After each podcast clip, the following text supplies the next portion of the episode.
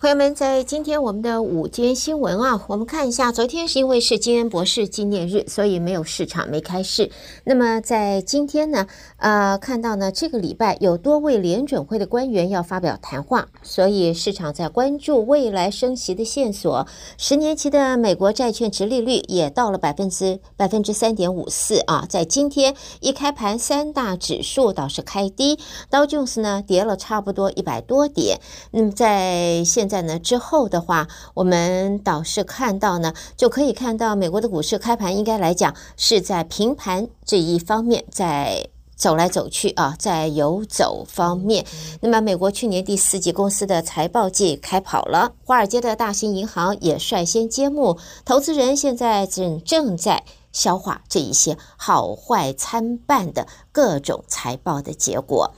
好，接着我们看到的就是 Southwest Airline，就西南航空公司啊，上个月的时候，呃，这个朋友们都知道，这个整个的呃航班啊，delay delay 取消取消，哇，这个搞得大家一个头五六个大。在上个月这个营运的大的呃一个惨剧之后，现在呢，他们正在想办法把他们的客户的讯息能够更新，能够 update。这个西南航空呢，在礼拜一晚上呢，昨天晚上向他的客户送了电子邮件。如果你是他的客户，你会收到 email，也说了，就是说，就是说，在过去的假期的高峰期遇到了大量的问题当中，现在解释一下，也告诉大家他们现在恢复的情形，他们现在重新的这个 catch up 的情形。那么根据报道，西南航空说他已经退回了几乎所有的行李，也就是你当初找不到的。啊，呃，不知道送到哪儿去了，送到错误地方的这些行李，他都已经把他们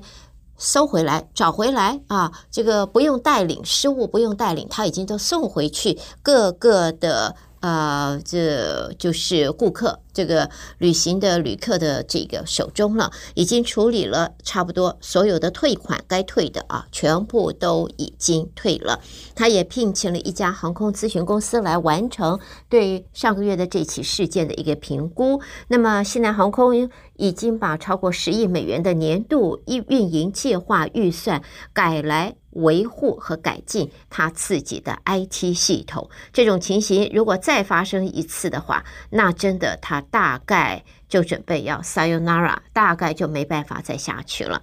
好，接着我们看 TikTok，因为在美国政界近来在管制 TikTok 的这一个风声持续的蔓延，而根据在美国媒体方面分析，超过一半的州以个资和国家安全为由，已经部分或完全禁止在政府设备上使用这个短影音分享软体。消息人士则说，为了要平息美国政府对于国安和资安的疑虑，TikTok 准备同意让美国官员监督它的演算法。另外呢，也看一下这个 Bitcoins，比特币是不是加密货币？现在又要蓄势待发，还是已经开始啊、已经往上冲了呢？去年比特币这些加密货币几乎都在往下掉，呃，往下跌，但是今年初以来，却如同开了外挂一样的来个突飞猛进啊，让大伙都不禁猜想啊，加密货币的寒冬是不是已经结束了？那么多头是不是回来？比特币在今年开年到现在已经涨了百分之二十六。研究人员说，投资人押注宏观经济的前景好转，也带动了这种高风险型的资产，因此来个全面上扬。接着我们看到是欧洲欧盟执委会主席范德赖恩在今天是严厉的批评中国的洁净科技产业，扬言要调查中国对这个产业的补贴政策。范德赖恩是在瑞士举行的这个年度会议啊，对全球政治和商业精英提出了这一个呃看法。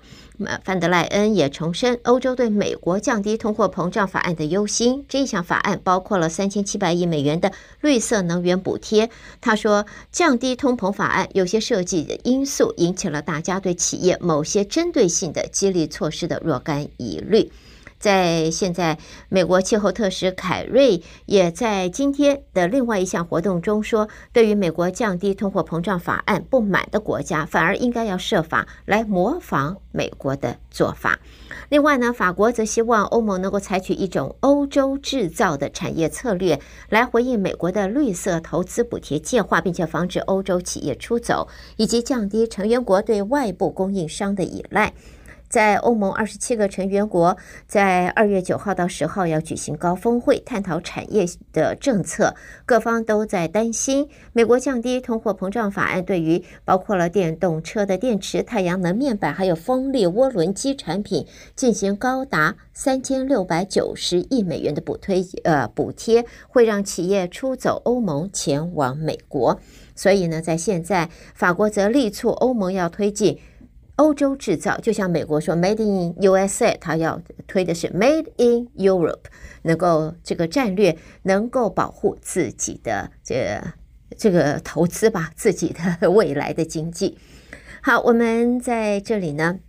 看到瑞士的工业巨头 ABB 的董事长则在今天说，供应链受到干扰，使得半导体成为稀缺资源。几年之后，全球性的晶片短缺问题现在正得到解决。他表示呢，晶片供应危机最严重的时期现在已经过去。在全球性的晶片短缺问题，在去年确实是严重问题，特别是前面两三个季度。不过呢，他则在现在提到呢，在目前，在今年开始，全球的晶片短缺最高，呃，最糟糕时期已经过去，而稀缺资源曾经是稀缺的资源，现在瑞士的工业巨头则认为坏情形过去了，黎明已经到来了。